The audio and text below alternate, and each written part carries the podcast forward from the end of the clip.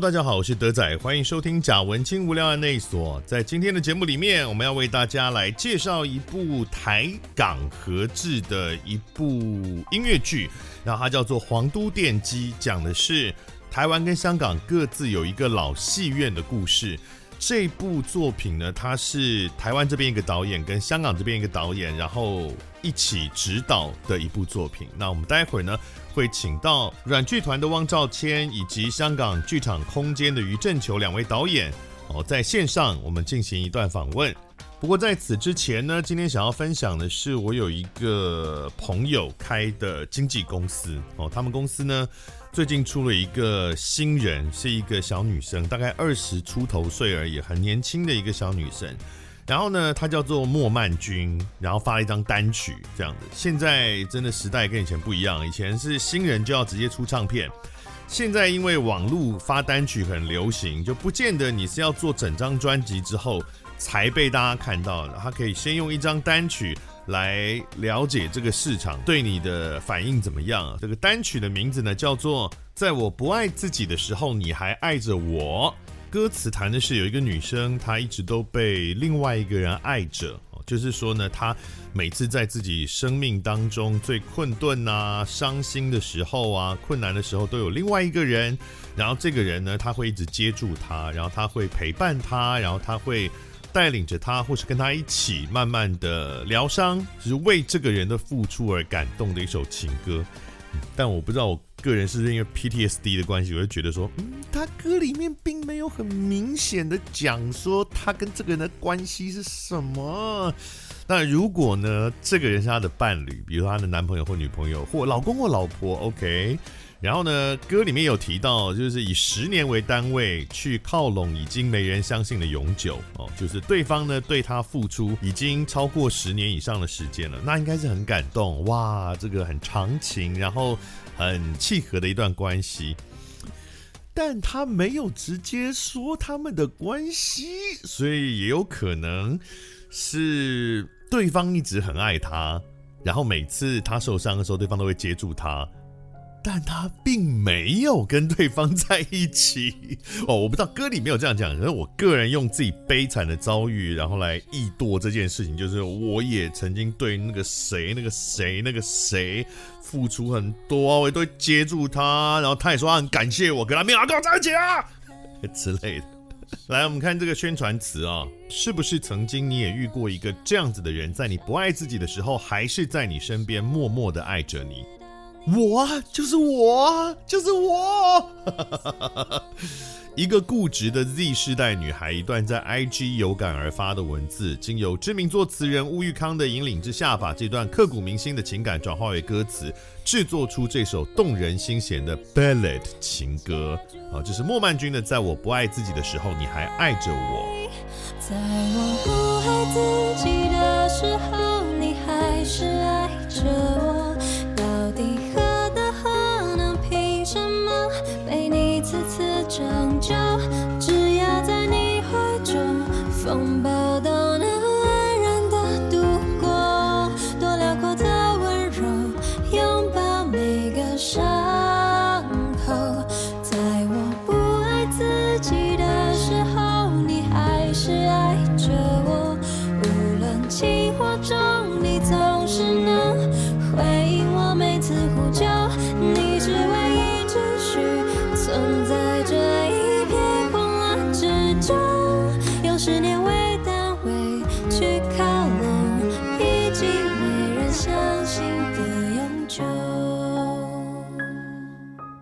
我觉得这首歌对我来说印象最深刻的地方，其实反而不是在歌曲本身，是在它的宣传文案上面。因为它宣传文案里面有一段是在讲说，就是这个莫曼君呢，他其实。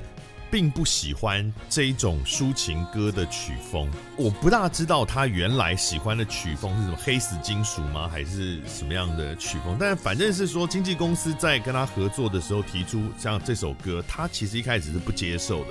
他他觉得说这个跟我习惯的歌路不一样，就是音乐的风格也不是他习惯，然后演唱的方式也不是他所擅长的。所以文案上也有讲到说他花了很多时间才习惯抒情歌曲的唱法。为什么经纪公司要选这首歌呢？说是在现在的市场上面逆风采取抒情的情歌，而不是采用现在年轻歌手主流的曲风。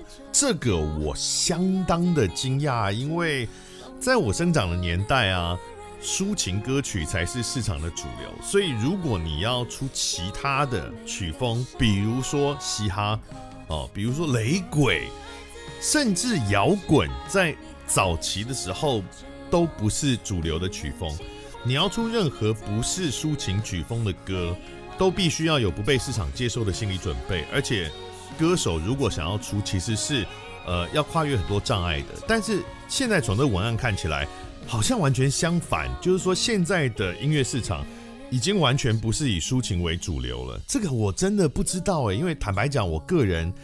在离开广播工作之后，我就没有很固定的在听国语流行乐了，所以我真的不是很确定现在的市场到底长什么样子。原来现在的市场上面，ballad 抒情歌，我们以前讲的巴拉瓜哈巴勒巴拉瓜，它其实英文就是抒情歌曲的意思。这种歌曲它已经不是台湾现在市场的主流了。所以如果你是喜欢这种抒情歌曲的话，那你可以试试看去听他们这首歌曲啊，叫做《在我不爱自己的时候》。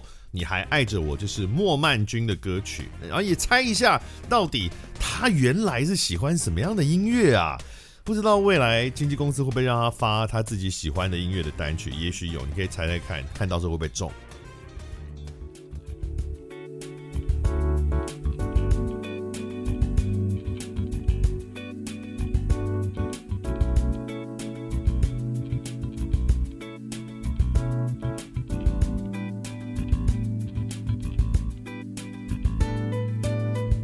今天呢，我们要为大家来一起聊的这个是软剧团跟剧场空间的作品，叫做《皇都电机》，他们已经是第二次演出了。那么在今年再度推出这个台港共同制作的作品，我们今天邀请到两位导演，他们有两位导演，就是台湾这边一位导演，然后香港这边一位导演，那一起，我们今天在线上进行这个访问。我们首先为大家介绍的是香港剧场空间的导演余正球导演，你好。你好，大家好。这个另外这一位，我们台湾在嘉义在地软剧团的汪兆谦导演，你好。哎，各位听众朋友，大家好，贾大哥好。哎，为什么叫贾大哥？何必这样？尊称尊称，不要不要再提醒我年纪了啊啊！哎，两位导演，呃，现在都在嘉义，对吗？对啊，对啊，对，在嘉义。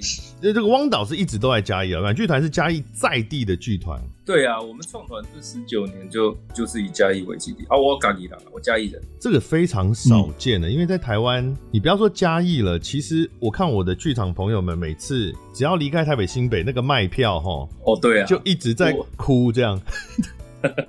那可是对于香港导演来说，这个于导你怎么会想要跟台湾的软剧团来合作？嗯嗯、我们有有一个机会。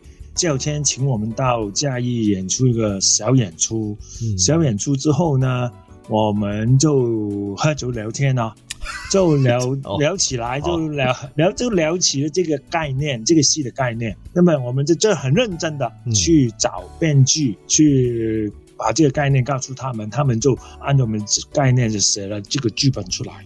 就我们就一开始我们就想做音乐剧，嗯、也是一开始我们就想。是不是就是台湾排个戏，香港排个戏合起来那么正常呢？我觉得这个太正常了吧？嗯、我们要想一个 真的要要深度交流的，对，搞怪一点，深度交流的，真是是香港人看台湾，台湾人看香港的一个一个比较，我们香港说对啊，比较有趣有火花的角度去看这个事情，所以我们就有这个概念出来。是这个皇都电机呢，我们是两千呃二零二零年的时候已经先演过一次了，对不对？对，在新营首演。刚刚说在新营首演，新营哦，对呀，莫名其妙，到底是这个都是很难很难听见，谁会选新营首演呢？制作单位就是新营文化中心，应该这么说啦，它是新营文化中心的旗舰制作，所以新营科长非常有心，就是我跟于导聊这个想法之后，他就知道了嘛，他就高度表达强烈的意愿嘛。那那那个时候，其实大部分制作费就是新营那边出的。于导当时应该根本就不知道新营是什么地方吧？我知道啊，真的吗？于导很熟了，我去过啊，新营。哎呦，我我跟科长。呃，认识科长吧，之前已经。后来他到了西宁，我也去西宁看他。我在那边碰到碰到一个香港人呢。对对，开店了。啊，有有一个香碰到碰到好几个香港人，香港人在西宁呢。是不是？是不是我作为台湾人有点太看清自己的我们的国际化的概念，觉得好像大家都不会知道，都只知道台北、高雄之类的地方，但其实。很多其他的地方也都很吸引，怎么讲？外国人的眼光吗？应该可以这样讲吗？是哦，是哦。哎、欸，你下次的南部带你去去走。哎、欸，你你就不要看阿里山深山里面可能有很厉害的那种老外的那种意大利菜，像台东啊，台东的外国人的比例很高哎、欸。其实，在路上走就看得感觉得出来。对啊。其实，其实我自己也不太喜欢待在台北。哦，因为作为一个外国人，就是说，哎，台北跟香港差不多啦。要是我要认识台湾话，我真的要去南部，去中部。哎，真的是，我有一个日本朋友，他来台湾第一次之后，就一直跟我们讲他是高雄人。对啊，我不知道为什么，因为 他就一直你从你从成本考量啊，因为我们现在的习惯，那个是，比如我们是八九零年代成长，嗯，留在我们身上的习。我真的觉得这个地域性应该被打破。我个人一直有一个烦恼哦，就是我是台北人，从小在台北。那我有当然有很多其他县市的朋友嘛，但有一个很怪异的习惯哦，就是当我去，比如台南、去台东，那我台南跟台东的朋友，嗯、他们会觉得自己有责任要带你去玩啊，是是，是。可是，嗯，台南跟台东的人来台北玩的时候，台北人普遍不会有这样的责任感。觉得说，嗯，应该要，因为我们会预期大家都想来，跟放假都常来台北，所以台北人就不会觉得哦，难得有朋友来，应该要带他去哪里玩，就比较没有这样的这种责任感在身上。都会的形态本来就不一样，像你看哦，比如说我家一小孩，我们大都大学毕业开同学会吃饭呐，好，那十个有八个要在外地找工作，我我们嘉义人是很习惯，阿里边对谁讲到嗯，哦，大家是很习惯的。可是比如说我们从台北来，嗯，他可能要家庭跟说啊，你怎么要离开台北？哦，对啊，对啊，对啊，你客观来看，这不就是大家都在从 A 到 B 去找工作吗？但是这件事情 A、B 对调就会有截然不同的反应，这是很有趣的。因为台北就是长期觉得自己是中心嘛，所以他比较不会主动的往外。你要往外，你会觉得说好像要什么特别的理由才能往外这样。对啊，对啊，这也没什么不对啦。就是城市发展的过程中，这是必然的。可是其实我们其实只是要提醒大家不要忘记喽，现在有高铁喽，有科技喽，所以其实我们城市之间的差异。不应该那么巨大，嗯，所以它应该要是很自然而然的事情，就是比如说哦，以前乡下人进城，哦是很不得了的大事，现在不会啊，就进小了呀。我高铁坐一坐，我可能早上在嘉义，我我我上去台北吃个饭，我又高铁下来，我常干这样的事。对，这样真的很糟糕，因为以前出差去嘉义的话，就是公费都会有一个住宿的费用，现在都没有。对。现在都说都有高铁啦，一日生活圈都没有住宿的费用，可恶！哦，那我们这次皇都电机呢，它就是两家戏院，从这两家戏院来谈，呃呃，延伸出去的很多议题哦。今年的版本跟二零二零年的版本会有蛮不一样的，对不对？哦，超多，我的我的特别多啊，主要是主要是王都那边、教天那边改的比较多。对，就香港那边的整个设定都改掉了嘛。对对对对。不过基本上呢，他谈的就是这两家戏院的故事。我们是不是先能够跟大家来介绍一下这两家戏院为什么要谈他们？好啊，好啊，好啊。我是负责皇都篇，那它是一个对啊，这个很特别啊，就是台湾的导演要负责去导香港的戏院的这一段，然后跟香港的演员合作。对我，我我的这个皇都篇，它其实皇都戏院在香港是蛮代表的一个电影院。我其实也是据我所知，因为我自己也没去过。嗯，我我们这一次的故事啊，是两百年后的元宇宙啊。有一天，这个女主角叫小楼，她就不知道为什么被她父亲传送进到这个皇都戏院元宇宙。她父亲 set up 了一个皇都戏院这样。那元宇宙里面的皇都戏院，对对对，就很像你想象我们玩那种一级玩家，我进到了这个哦这个平台 channel 里面，那在里面遇到了一个人啊，就长得跟小马哥一模一样，嗯，那小马哥也搞不清楚他为什么会被送来这。那所以就是两个人一起找出他的身世之谜的同时，因为这个小马哥他就比较冲动嘛，哈，就会一直触犯一些当地的一些法律，比如说因为他本来就讲粤语嘛，嗯，所以这个粤语可能不小心讲太多，就会就会犯法，就会被 AI 来追杀。好，那有一点是这样的一个，有一点科幻，那有一点动作片的一个情节。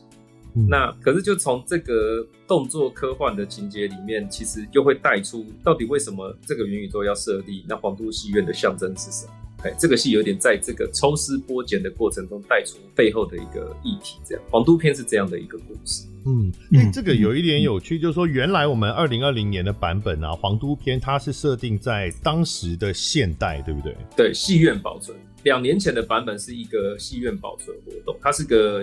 女主角是个文青嘛，跟她的 team 把这个要拆的戏院给抢救下来，闯入了这个小马哥，他就醒过来之后发现，哎、欸，他怎么在这里？那一边搞懂他是谁，那一边因为这个戏院又有黑社会要来围攻他，要围标嘛，哦、嗯，那这小马哥就帮着这个弱女子来打退，跟这个黑社会对抗，是这样。但是今年的版本呢、啊，它是年代上是两百年以后。可是，因为它又在元宇宙里面，我们可不可以说元宇宙是一个没有年代概念的一个虚拟空间吗？没错，没错，基基本上是这样。你就想象成那个骇客任务，嗯嗯，哦，这是编剧就想象两百年后的人类都住在一个很像 Matrix 无题的那个舱里面，是，所以其实你是活在你的意识里面，然后就是现实的世界都已经糟得不得了了啊，然后可能环境污染啊，什么时局变化都很不一样。哎，所以这是一个线上虚拟的空间。那当然，这个设定也是假设了在就是粤语，它是一个已经消失或是被迫要消失的状态嘛，然后是受到系统当它就是公权力的代称的转换。嗯，是，所以这个背景我们还是在预期说它可能是我们对于现代香港的未来的的想象吗？我觉得有诶、欸，我觉得，我觉得当然有。那那当然，他这一次的版本，他投入了更多，呃，因为像这两年就是遭遇到疫情啊，嗯、那全球化啊，所以这件事情，我觉得它是辐射到一个更大对人类近未来哦的一个讨论。因为你看，脸书都改版叫 Meta 啦，那那现在特斯拉也跑来跑去啦，也是五 G 时代这样。嗯、那所以我觉得这里面当然有一个编剧他写作的企图是 link 到一个。更大的一个讨论是，那这个故事发生的地点呢，就是在香港的皇都戏院。它在一九五二年的时候落成，是香港硕果仅存的旧式大戏院，印证了昔日娱乐事业的风华年代。啊，一九九七年的时候歇业，二十几年前了就歇业了。然后二零一七年的时候获评为一级历史建筑，所以。哎，那这个就问一下于导，这个皇都戏院它现在已经是历史建筑了，那代表它未来就是可以被好好保存下来了吗？目前感觉？对啊，现在有一家香港有一家比较大的建商发展商，嗯，他把它整个卖下来，嗯、卖下来之后呢，他把它我们在香港叫活化，就是把它改成一个呃历史的呃 shopping mall。有历史感的、有历史感的 shopping mall 的 shopping mall，对，因为这个发展商他他他的第二代是读艺术的，他已经在香港做过很多 shopping 跟艺术连在一起的一一一个好几个这样的 shopping mall，所以他就也就把它买下来，就希望把它弄成一个。一个历史感的艺术的 shopping mall 啊，这不会，所以现在基本上是保存下来的了。这不会很担心吗？因为这个 shopping mall 毕竟是很商业的场域啊，很担心说啊会不会讲是这样讲啊，到时候就弄坏很多东西，没有以前的风貌了。基本上它只是保存的外面哦的 facade，就是门面，它的 rooftop 屋顶，所以它基本上是保存这这些。里面呢，我相信它一定要待改。啊，所以它里面有可能就真的已经不会是那个戏院的样貌了，对不对？现在是不是就不是啊？现在已经改成桌球会了，对不对？对啊，他他谢业的时候里面也已经改了，这个就蛮蛮可惜的。对啊，这个王都戏院一开的时候也不是放电影，是什么呢？是一个好像我们大剧场，有很多舞蹈团，有很多乐团，世界很有名，邓丽君也在那边开个演唱会，是是蛮可惜。那不过呢，电机戏院呢，就是我们台湾这边哦，在麻豆，台南市麻豆区。我们现在可能很难想象麻豆这个地方会有电影院哦，不过 当年这还是很繁荣的地方。那电机戏院又是一个什么样的地方？电机戏院我去过田条，也看过侯孝贤。侯孝贤，侯孝贤导演他拍了一个一个短片，也是用电机馆来做背景，嗯、我觉得很热闹的那个时候。嗯啊，侯孝贤。重现了那个电器馆最最热闹的时候，跟香港以前看电影，我小时候看电影一样啊，门口都是卖吃的，呃，很多人一起去看电影啊。这个建筑物蛮有一个日本的建筑物的感觉，我蛮喜欢。日本。我们进那个田条的时候，进去都里面已经拆的拆的一塌糊涂了，已经就是废墟一样。这个是电机戏院哈，在台南市麻豆区，它是日治时期昭和十三年（一九三八年）的时候建成的。那么在一九八七年的时时候歇业，哦，更久以前了，沙扎归尼井，三十几年前就歇业了。然后呢，现在也是台南市历史建筑了。对呀、啊，对呀、啊，那个时候我我郑平替我写另外一个剧本，在台南艺术节里面演的，叫《商城记实》。那个时候呢，有有一个女演员，台湾的女演员叫陈婉婷，嗯，她原来她是麻豆戏院的后人，就是那个电机馆的后人，对，就是麻豆的电机馆的后人，嗯，那么那么郑平就把这个电机馆这个故事放在那个剧本里面，嗯，后来这次我们聊这个剧本的时候。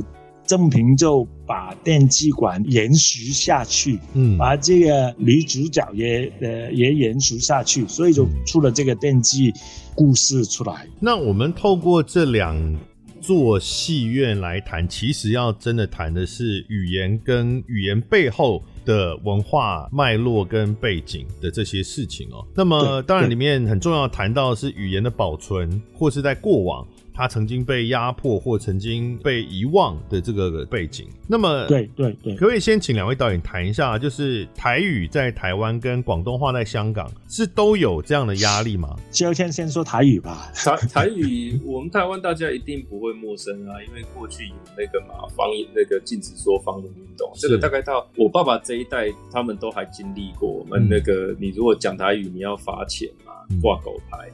这个大概我们小时候都一直会会常听爸爸妈妈讲。那他其实我觉得对我的影响，我我可以分享是蛮有趣的哦。因为其实我其实是第三代外省人。嗯，我我的我的爷爷他们来到从浙江来到台湾之后，就是在嘉义定居嘛。哦，那可是因为他就没有在，他不是住眷村，他一来台湾就退伍了。嗯，因为他跟本省人结婚，就是我奶奶。哦，那所以我们这个外省人，我爷爷这一支是生活在本省人的家族。嗯。可是，就因为成长的年代，政府是推行那个禁止方言运动嘛，所以其实在我爸这一代，他们有一个很根深蒂固的概念，就是，哎，这个是方言，就不是正统的。我我即便听我爸妈他们平常哈，他们他们相处会讲台语，可是他们对小孩是一定讲国语，所以从小在家里面，就是他们意识到这件事情有教育功能或意义的时候，他们会自动调成国语频道。就连我奶奶本省的公益公告就挪呀，好啊，他之前还在世的时候，跟小孩也是讲国语哦。所以你父亲的台语不好吗？哦，非常好啊，在嘉义的聚落里面，他周遭工作的、读书的全部都是本省人，是他是在本省社团社群长大，是只是家里父母没有跟他讲台语这样，没有，就但是进到家门里面就营造出了一个国语的环境哦。我爸妈私底下他们相处是讲台语，可是只要有小孩在场，就会都自动跟下下一辈子只讲国语。就你们家就已经到第三代了，还是这样啊？是啊，是啊，是啊，就习惯了。嗯，对啊。虽然像我台语，我是在学校学的。其实，其实我在香港长大的时候，我从来都不知道台湾是说台语。啊，因为我们在我小时候，我小时候是看国语片大的，对。台湾，因为因为那个时候还还没有什么呃香港港产片啊，就港产片还没有，因为主要都是养亚人家，我家里电视每一个月都放一次养亚人家，电影院里面也台湾电影也是国说国语。从来不知道台湾说台语。广 可是广东话的话，在香港，因为以前呃英属殖民时代那时候的官方语言。是英语吗？应该这样说，八十年代以前，嗯，官方语言是英语。嗯、后来八十年代之后呢，就开始中文也成为官方语言了。哦、就是英国政府还觉得，哎，大部分人都是说广东话嘛，嗯，那么所以就基本上就两种语言都可以是官方语言。哦，八十年代的时候，那么就是因为我们的中文就是广东话嘛，你们国语就是。写的跟说的都差不多嘛，我们我们完全不同，所以我们写的时候，学校里面学的中文都是要书名语，书名就是要写出来的那个，嗯、就是说国语的这个这个文化。有啊，广东歌，广东歌的歌词我们都看得懂啊，但是那个讲话的很多语气词什么，有的我们就看不懂。对了，都是有这个、嗯、这个状态，就是就是这样。我我跟赵谦聊，在酒吧聊这个戏的时候，就是说的刚才赵谦说，就是台湾历史里面有一个国语运动。那个时候在酒吧聊天的时候，刚刚香港开始有一个，就是在学校里面要求学生说普通话，一定要吗？现在现在呢？有现在怎么说呢？在学中文的时候一定要说普通话。嗯。有一些学校也要求学生在下课的时候要说普通话。啊、是哦，学校要求，所以如如如果如果他说广东话会怎么样？警告咯。哎呦！但是有些学校还没实行。嗯嗯。因为现在香港还是还是学校自己自发的去做这件事情。哦。但是教育部呢已经说学中文一定要用普通话。他没有说学英语的时候要用普通话教，但是有些学校就已经在进一步了。就是说，因为目前政府只要求在上中文课的时候，呃，要讲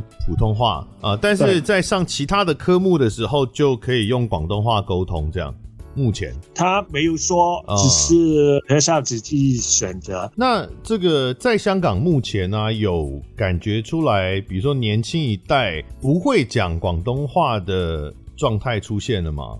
还没有，还没有，因为我们只是他尝试在教育那边小学生开始，嗯，要求他们慢慢慢慢呢，可能就在深圳啊，跟上海一样了，上海话没有了，广东话没有了。我我有一个好奇的地方哦，就是香港人讲的广东话跟广东人讲的广东话有没有差别啊？基本上没差别，但是你听得出来。哦就好像台湾的国语跟北京的普通话，你听得出来用词啊什么上面有有改变吗？有用词有一点点，因为它大陆的用词就是大陆的用词哦。嗯，是，但就是呃，还是完全听得懂，就是了。完全听得懂，两边完全听得懂。因为像台湾，比如我们台语啊，跟这个福建的，比如说闽南语，它的那个差异的程度，可能是不是更大了一些？应该是说中间都有不。同的统治文化，就像比如说，嗯、因为像台湾的台语跟福建那边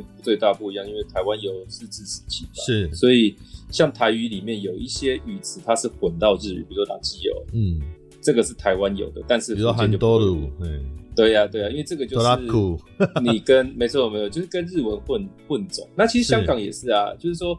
我跟香港演员在聊，其实有一个差异，像于导讲的，差异不大，但是有一个有趣的因素是英国因素。哦，对，香港对，对香港有大量的外语的那个词，比如说士多啤梨这种词，对啊，对对的用用词是不同。另外，因为有一段时间港产片全世界在看嘛，广州也在看嘛，有一段时期广香港电影、广东歌在。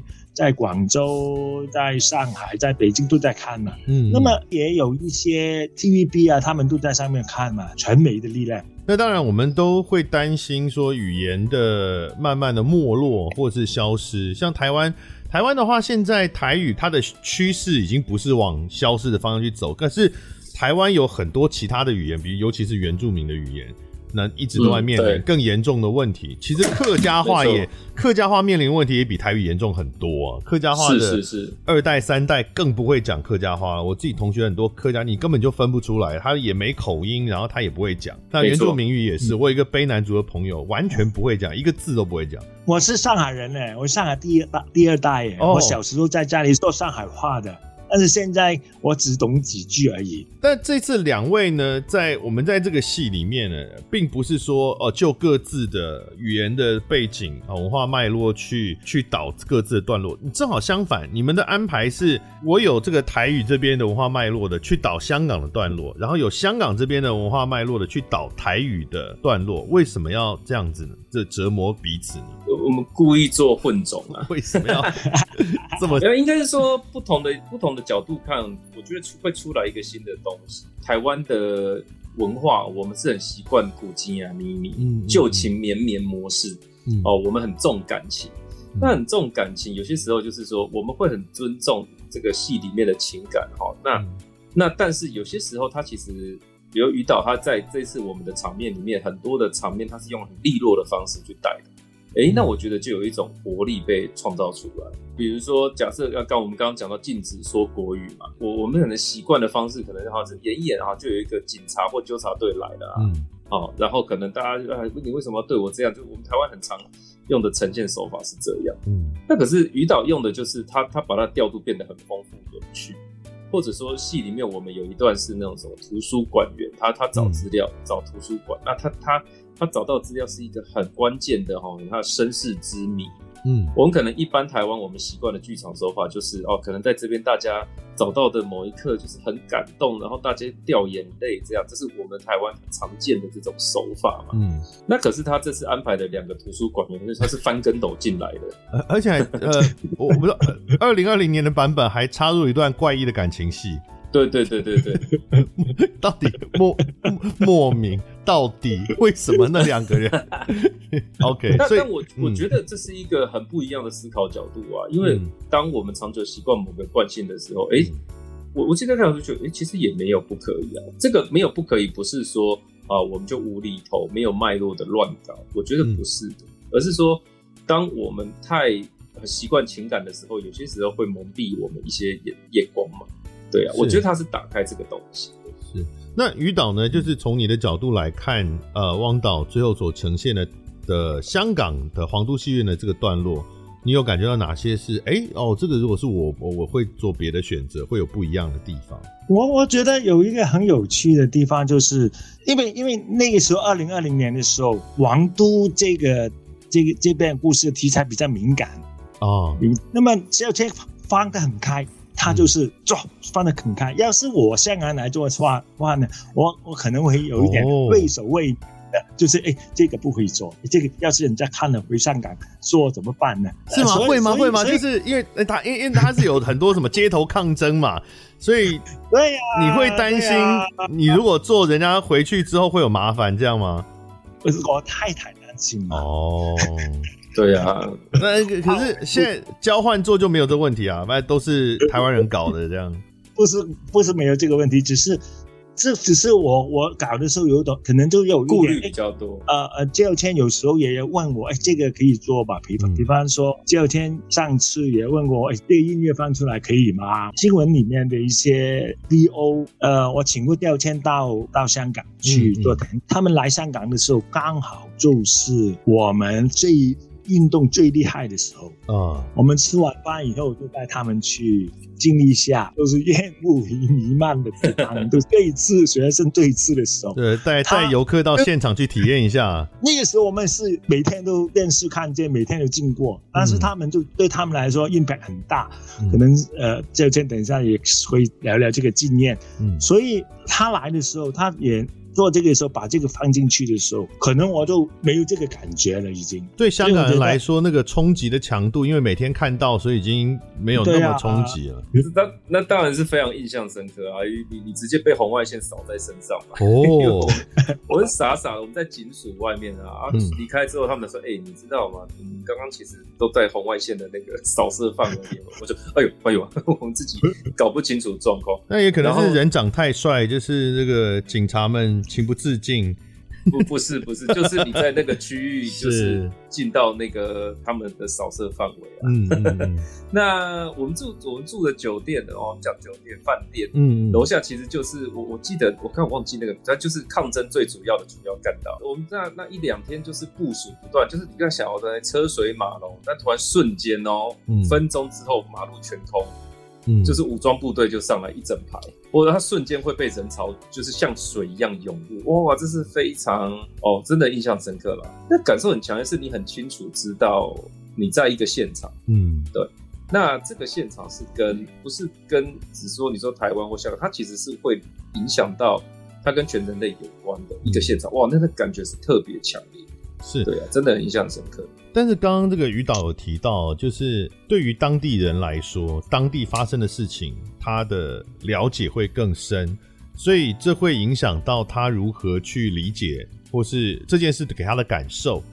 那这一部戏呢，《皇都电机》，它是有讲台湾这边的故事，有讲香港这边的故事。那比如说，以二零二零年，我们是在台湾这里的左营来演出，那。台湾这里的剧情对于台湾的观众来说的那个距离，以及香港这边的剧情跟台湾观众之间的距离，一定会有呃距离上的差异。是是是，他感受的那个直接的程度或理解的强度一定会不一样。那你们有没有考虑呃这件事情？就是在不同的地方上映的时候，因为本来我我看其他的访问，你们好像有笑熊说要回。要到香港去上映，我是不知道有没有这有没有这个可能性啦。但是，对，呃，那呃会不会会做怎么安排吗？怎么怎么来处理这个观众的因为文化背景而产生的理解上的差异？呃，我我导演导演先，我呃我我对我来说我没有特意特意的去处理，因为我觉得每一。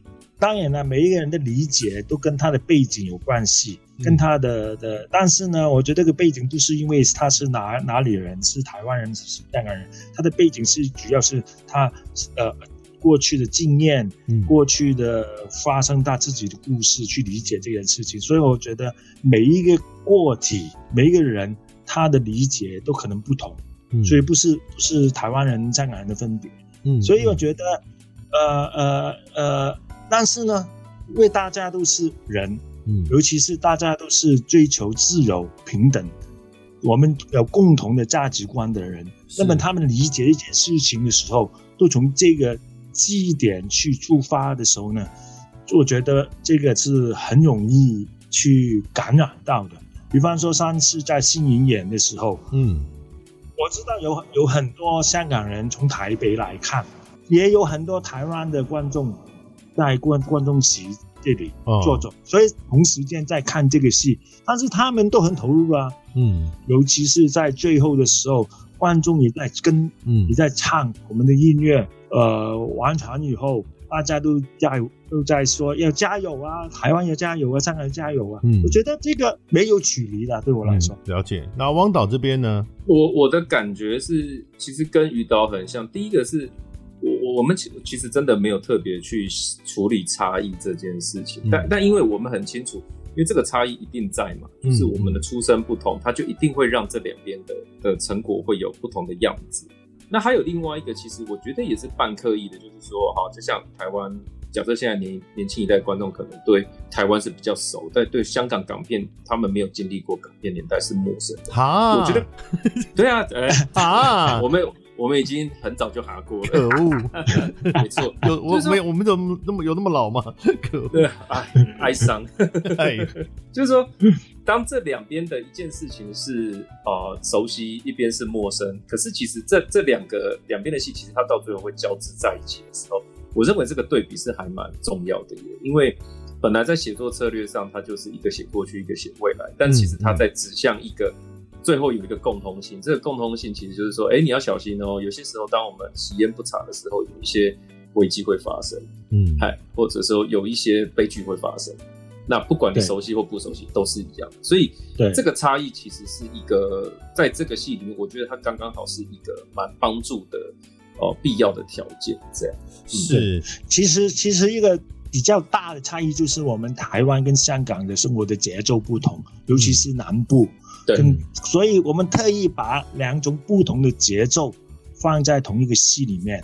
比方说，台湾的节奏比较是台湾的节奏呢，嗯、我不我不想用慢这个字，只是有一种有一种很温柔的感觉。哦，但在香港的节奏是很快嘛，你去过香港知道？有有有，嗯，电梯嗯超快，快三倍这样。所以节奏的不同就是我们觉得有趣的地方，把两个不同节奏的事情放在一起的时候，观众要咔咔咔，然后又要把自己呃放在同一个戏，但是不同的节奏去感受，对。我自己在，因为我有我看了那个二零二零年的版本，是在是、呃、网络上面看的啦，哈，看二零二零年版本。嗯、我觉得作为一个台湾的观众，我真的是看到其中的，我不敢确定是大概哪一段，就是看到一半的时候，我会开始意识到台湾这边的剧情，它其实是过往的悲伤，是，嗯，因为我我我生活在台湾这个这个社会里，我大概知道。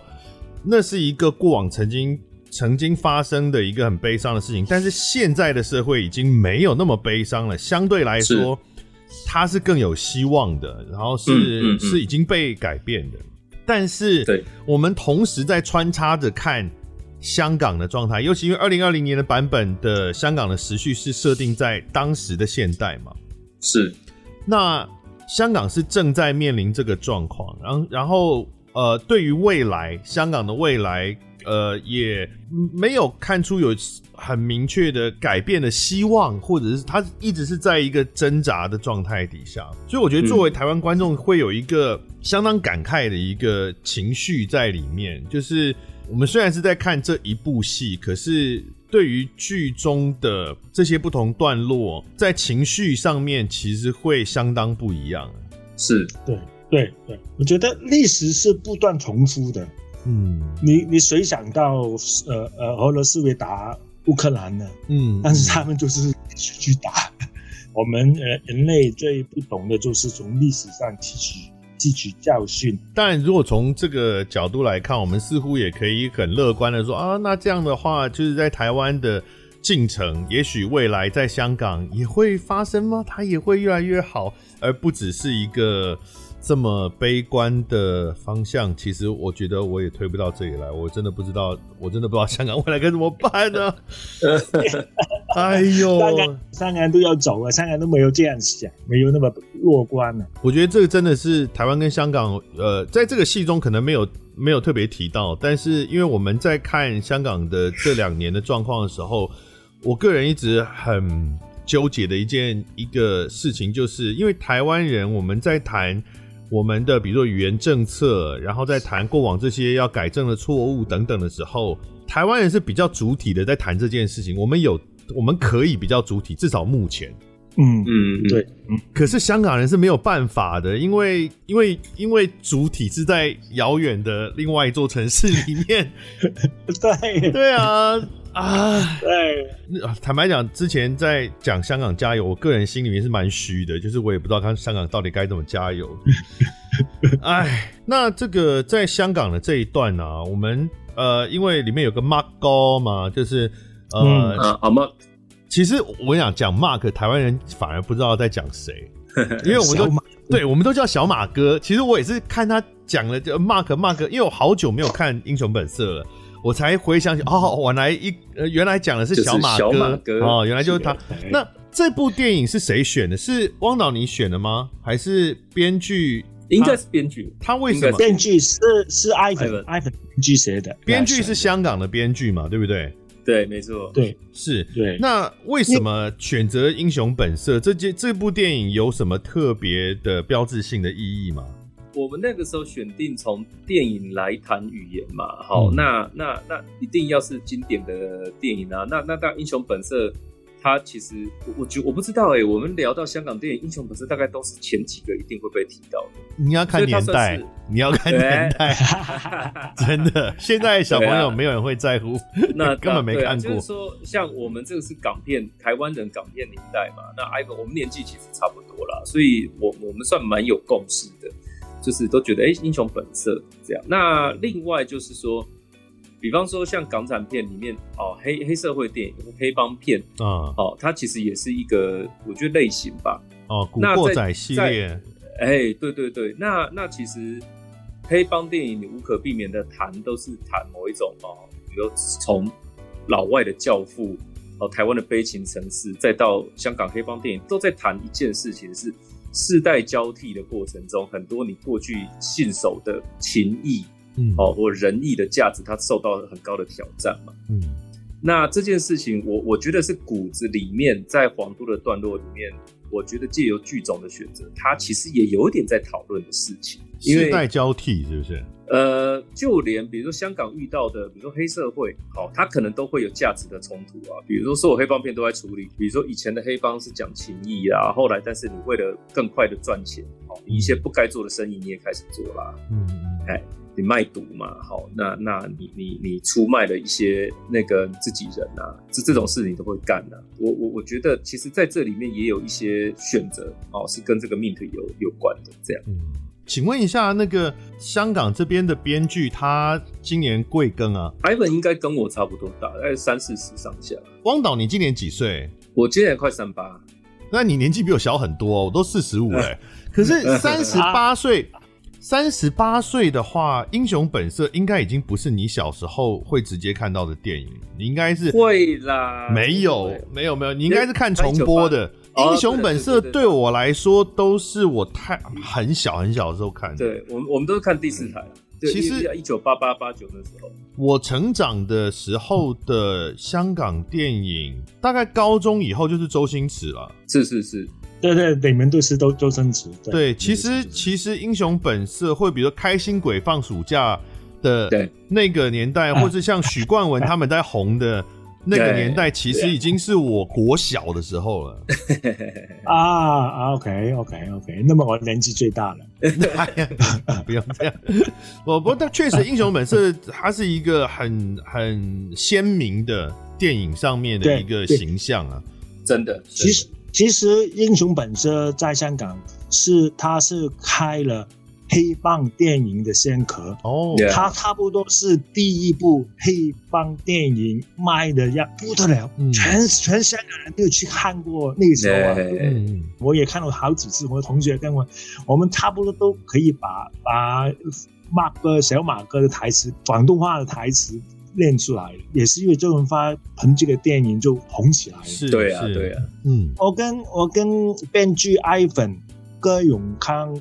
聊这个戏的时候，他一开始就说他想用电影，第二次就是说他想用英雄本色，为什么呢？他说因为第一，他知道英雄本色在台湾、在香港也很卖，有共同语言。嗯，另外呢，英雄本色里面背景也有台湾，没错，也有香港，有台湾，也有香港。但呢，还有就是因为在台湾的时候，英雄本色是配的国语的嘛？对，哦，是在香港是。广东话嘛，是他觉得配音跟语言有很大的关系，哦、是因为电影可以配音，他可以用配音这个元素。据说语言的消失，嗯，是。那以我来说，坦白讲，我个人最有印象，如果就是说讲香港电影，我第一秒会想到的，其实是《东成西就》啊。哎，啊、经典呐、啊！而且《东成西就》最近要出原声带啊，一定要买啊。哎，没错，我看到新闻。不过如果你们选《东成西就》的话，这个这个戏的风格可能就会很不一样。哦，但是卖个关子，我们这次有一点东成西就，哎，对，一点点，一点点。二零二二年，可是主要因为还是 Mark 哥嘛，就是你二零二二年那个人还是叫 Mark 嘛，对呀对呀，所以主要还是英雄本色。哦。可以稍微剧透一下啦，就是说因为这个系统的 bug 出来了嘛，那他要对抗这个 Matrix，所以他到中间有一度害成功，所以他进他进入了这个系统的不同宇宙。是，所以比如说皇都戏院是英雄本色宇宙，那那代表你会有其他的港片宇宙嘛？那最后就是有其他的彩蛋角色也有加入，我是鸭子，不多，别说鸭子，人，好可怕，什么？哦，好。啊，最后这一个问题我不确定能不能讲啊，就是不能讲我们就剪掉，就是关于那个同性恋剧情那一段，但因为这个是相当暴雷啊，嗯、就是导演你们觉得可以谈吗？我个人觉得还好哎，我我我 OK 啊，其实。其实这个完全是我，我也我也吓一跳，看剧本的时候是好。那 那我们我们接下来我们要谈的这一段剧情呢，是呃有我觉得有暴雷的疑虑。哦，那所以各位听众朋友，如果你听到这里，你觉得你有想要去看这部《皇都电机》这个作品的话，你可以选择现在先关掉，然后你看完之后，然后我们再再回来听呃这一段剧情呃它的前因后果哈，或者是为什么要会出现啊？就是呢，在《皇都电机》的台湾这一边。就是电机馆这边的剧情到最后的时候，有一段是有点解谜哦，嗯、就是反转。嗯、这个前面你以为他们的关系是怎样怎样，但后来发现不是。就是它里面有个角色是这个电机戏院的，有点像长工一样的角色，他专门在放映电影的那个人，嗯、也是他们这个家族里面的一直在照顾的一一个男生啊。哦那本来你就觉得他就是一个像长工一样或管家一样这种角色，但到最后的时候发现，原来不是。原来呢，这一位呃放映师，他其实一直都是呃电机戏院老板的情人，所以他们其实是同志情谊的哦、呃，同性恋的这个同志情谊的关系，然后到最后会有这个解谜哈。那嗯。这个剧情这一段呢，我我有看到有呃网络上面有人在写他对于《皇都电机》这个戏的感想的时候，有觉得这一段让他有点出戏。那我个人是很喜欢这一段，可能跟我自己是男同志有关系。但是我看他那样写的时候，我也确实有一点感觉说，哦，他跟原来这整个戏的主题是是个全新的主题啦。就是前面，嗯、因为前面都没有想到过，原来呃会走这个方向。嗯，嗯嗯那为什么？对，为什么要放这个议题进来？其实这是正平的编剧张正平的的，全是他应该这么说，都是他的想写的东西。嗯，就所以所以一寄出来的时候我也吓一跳，但是我觉得嗯，我我我不想把它删掉，因为这个就是编剧想写的吧，就我觉得把它保留下来。在导演处理的时候呢，已经有一点点的提示 hints 出来，但是可能不够。我我觉得我有我有看出来了，在他问他要不要到呃戏院里来工作的时候，嗯、我就我就大概意识到了。嗯，但我没有那么确定，因为并不是一直在演这个，就是没有一直在演这一段，但我有意识到，因为他们两个距离太近了。嗯，对对对对，这次呢，呃，编剧张平也按上次很多很多不同的回馈嘛，嗯，他就再改进了一点点，所以呢，哦、就那个 hints 就比给上次明显一点，然后、哦、还要再明显啊，还要再明显，就是会让观众说，哎，怎么我没有心理准备，就突然间。有一些小、啊、小的线索了，可是如果更明显的话，就没有那个反转的感觉啦。对，所以我觉得就是拿捏了，嗯，有一些小安排这样。然后我必须要说，就是我真的很喜欢那一句：“你才是那个拥有语言却无法使用的人。”是哦，作为一个作为一个同志哦，尤其我的年代还不是像现在这么多元的生长年代，我的年代。那时候还没有网络，所以是一个非常封闭的年代。拥、有语言却无法使用，它某种意义上就映照了同志族群过往在许多世代里面，它一直存在在这社会中，但因为无法言说，所以无法被看见，近乎于隐形的是。这一个状态。这件事情。我觉得跟主题的连接，我想一定是因为我自己的背景，所以我觉得我会给予这个连接更多的强度啦。那我不确定一般的观众是不是真的会觉得，呃，有这么这么契合。但是对我来讲，我真的觉得，我我我看到那个那句话出来的时候，我会觉得它让我们对于语言的保存，或者是文化的保存，或语言跟文化之间的关系的这个理解，又往上翻了一个新的层次。嗯嗯，是是是，谢谢你的回馈。话说回来，就是如果往上翻那个层次的话，其实会觉得好像也有很多其他的状态，在这个社会当中，它是处于一种无法被言说、无法被表达，啊、它不见得是语言的概念，但是因为它无法被表达，所以它也有存在危机的这种这种状况。嗯，对啊，这个也就是郑平要说的，嗯。从语言开始做起点，就把它整个放大到很多其他其他的秘密啦，其他的不可以说的事情。嗯，对对，因为我觉得皇都电机重要的其实倒也不是要要说什么啊啊、呃呃、台语好棒棒，香港话好棒棒，我我觉得它比较不是这种分类的概念，就、嗯、是说，因为像我我们的概念，其实在谈的事情是说，好，你说不同的领域或不同的哦、呃、种族，或者说不同的类型，它都是本身都是一种语言嘛，好、嗯，那。一个社会的组成，无可避免的，它就是很多种语言或很多种类型的消长跟磨合。嗯，对。对那那我觉得他其实要谈的比较还是说，我们其实没有要要比出谁好谁坏，嗯，这样子。他他其实只是在在谈说，所有的声音，它都应该要有一种可以被聆听，或者是应该要被对待或回应的这个可能性而已。其实它就是一个声音嘛。啊，那我们我们所有声音在这个世界上。无非就是一个 echo，求个 echo。嗯、其实这个语言它可以变成，像刚刚讲，也是变成声音。声音可能是一种意见，嗯，它可以是一种多元意见的表达。那就是这个戏所谈的主题就可以越扩越多的这个范围里面。是是是，哇，越讲越觉得这个戏好重要啊！我的天。哦，真的有很多，我说蛮多力气的、啊。呃，看完戏之后，真的可以有很多的发想空间啦。所以各位观众如果有兴趣的话，可以来看一下《皇都电机》，它这个是台港共同制作，然后特别挑战自己的是台湾的导演去导香港的段落，香港的导演来导台湾的段落。我们来看看，跟大家原来想象中的会是以什么样不同的诠释方式。那我们是在七月二十二号到七月三十一号。在这次演出的地点是在哪里啊？呃，在台北市政府的亲子剧场。哦，就到首善之都，到台北市，终于来台北市演，进军台北，在台北的亲子剧场演出是七月二十二号到三十一号。